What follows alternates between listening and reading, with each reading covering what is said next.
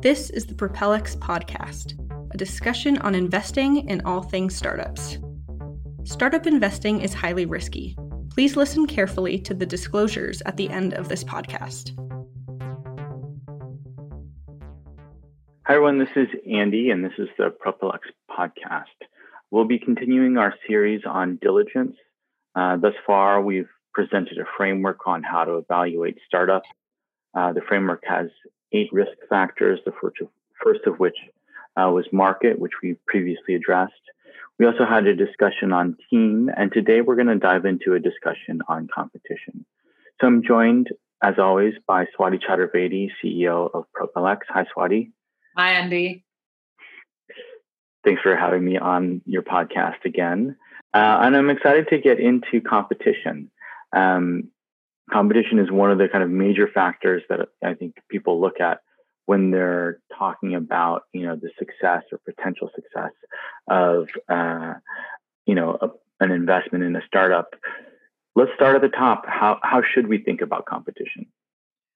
Um, yeah, it's it's very important, uh, and we should start with the status quo, which is what's going on right now. Status quo is always uh, a competitor and if not the main competitor because it's hard to get people to move uh, from the status quo. So status quo is always uh, one competitor and then you have to look at other companies that that are solving the same problem by different methods potentially right? There'll be companies using similar technology but there'll be companies using different technologies. Um, so in general if we were to think of competitors real competitors are those that offer a better solution to the status quo in one of three ways. They are either lower cost or better performance or more convenient or any combination of the three. But there's really three benefits that competitors offer.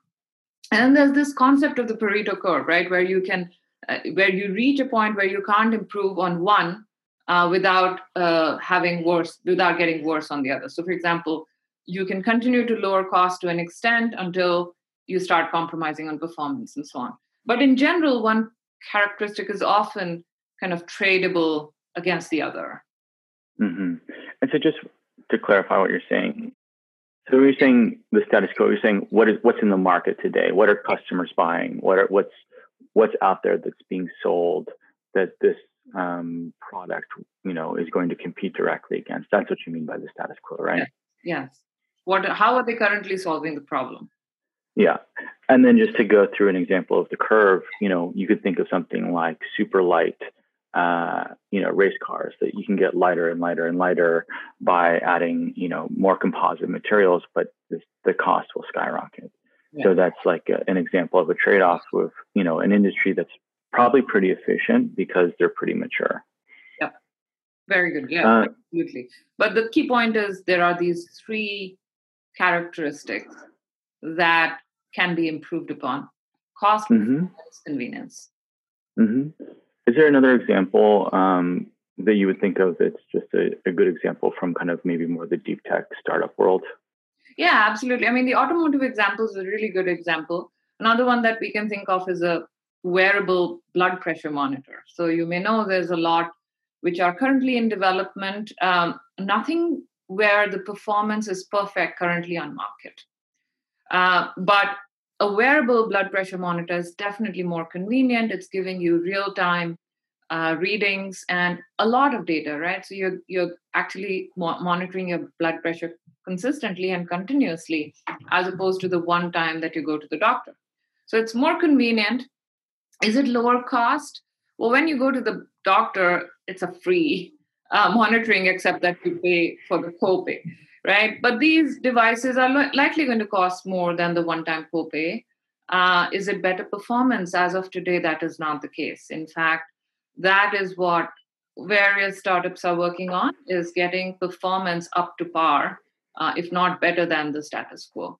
So here we're trading uh, convenience against performance and cost.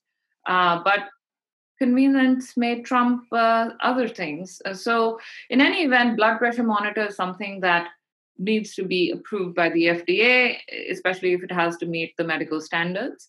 And in that case, you know, it will have to meet the baseline of blood pressure monitoring performance accuracy that is to say uh, and mm-hmm. then everything else will be tradable against the other so that's another example yeah it's an interesting example and i think it actually goes into uh, an aspect of competition that's really important which is like what is the actual market that they're competing in so you gave the example of um, you know, a continuous or a wearable blood pressure monitor. Uh, and then I think you mentioned that it could be continuous. So the, there's wearable blood pressure monitors and then continuous wearable blood pressure monitors.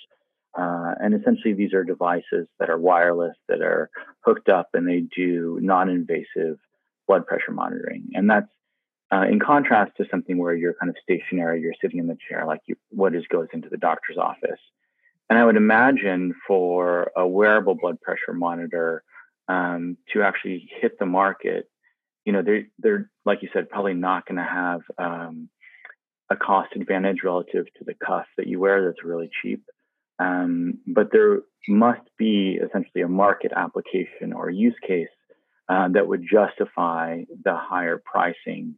Um, so one of those three um, pillars that you mentioned likely better performance or providing more data over time, if there's actually a customer need for that, then they're not exactly directly competing with the you know cuff that you get at the doctor's office. They're in the same general market, but they're not competing head to head. Oh yes, absolutely. I mean, someone who would spend that kind of money on a wearable blood pressure monitor are the people who actually need it, right? So who need to be monitored continuously, possibly people who have chronic problems uh, with related to blood pressure and so on. So those are the people who it would most benefit and who would be willing to spend for it. So yes, the market is then smaller than the whole general population, which gets its blood pressure monitored every once in a while. Absolutely. Yeah, so that seems like an easier said than done distinction to make in diligence. Like I kind of get that, but you know, if we were to take another example of a company and try to understand who really is the competition. What advice do you have um, on you know for people who are going through diligence, diligence to understand uh, you know who exactly the competitors are? Yeah, absolutely. So that's good, good, important to find out, right? Who else, other than the status quo, who else is solving the problem? Um, well, so first and foremost, startups present typically a competitor chart in their pitch decks uh, which we should not rely upon. Um, but this chart can serve as a starting point. Uh, typically, it's a two by two uh, where you have two axes, and somehow the said startup will be on the top right corner, which is their best on all axes, on both axes. Um, but the, the advantage of that or the benefit of that chart is at least it gives you the names of the key competitors, and you can start from there. You can start researching from there. So that's one one thing, one place to start. But the most important is talking to people, talk to the customers. So, what I have found to be most useful, talk to the customer. And sometimes the startup themselves will refer you to the customer and ask them, hey, who else have you considered in the past? Why did you pick this instead of the others? And once you talk to two or three, you will start to get a sense of who is in the market. Talk to customers and industry experts ask them about the status quo, what it takes to shake that, and who else have they considered, who else have they seen offering a similar solution.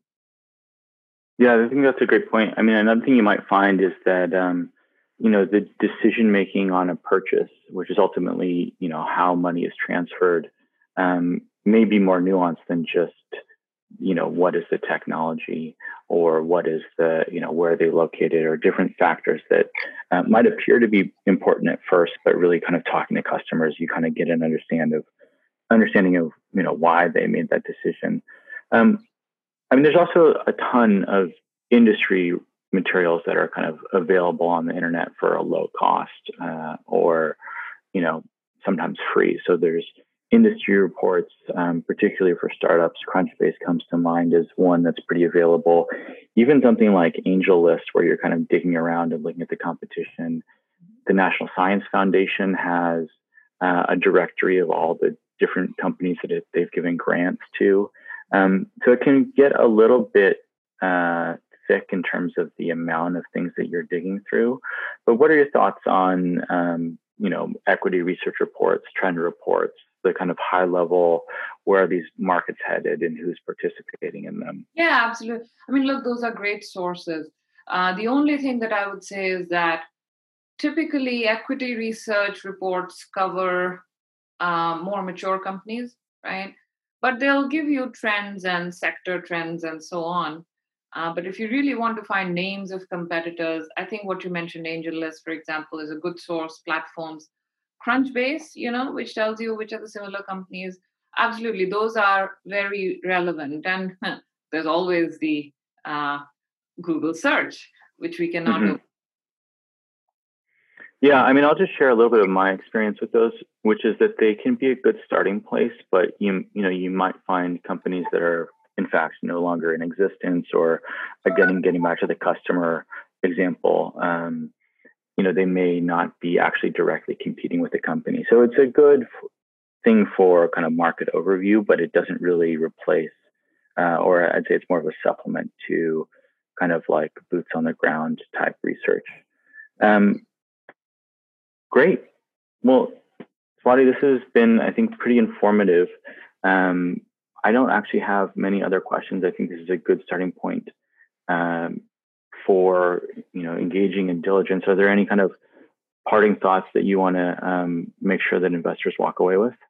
No, I mean, I think the only thing that I want to reiterate is these are high risk companies. There is no exact science to diligence. But if you follow a process, right, then you can be more exhaustive than if you don't. And the process is something that we have put out there in the form of that evaluation framework. Uh, mm-hmm. And if you follow that framework or any other framework, then it's a great way to do your diligence. Have a process. Use our framework if you want to. Use your own. Develop others. Uh, you know, however works for you, but have a process and, and, more to come you know we'll be covering other other risk factors and how to evaluate those in in later episodes of course. Yeah well Swati, thanks so much for your insights. This is very informative and uh, i'm glad that we're kind of getting through the overall framework for how to evaluate a startup uh, in due diligence. Great. Thank you andy. Nice to be here. Nice to discuss this with you. All right. Until next time this is the propelx podcast Propelx is a funding platform, not a broker dealer.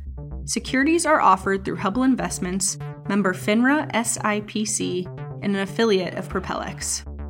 Private investments are highly illiquid and risky and are not suitable for all investors. Past performance is not indicative of future results.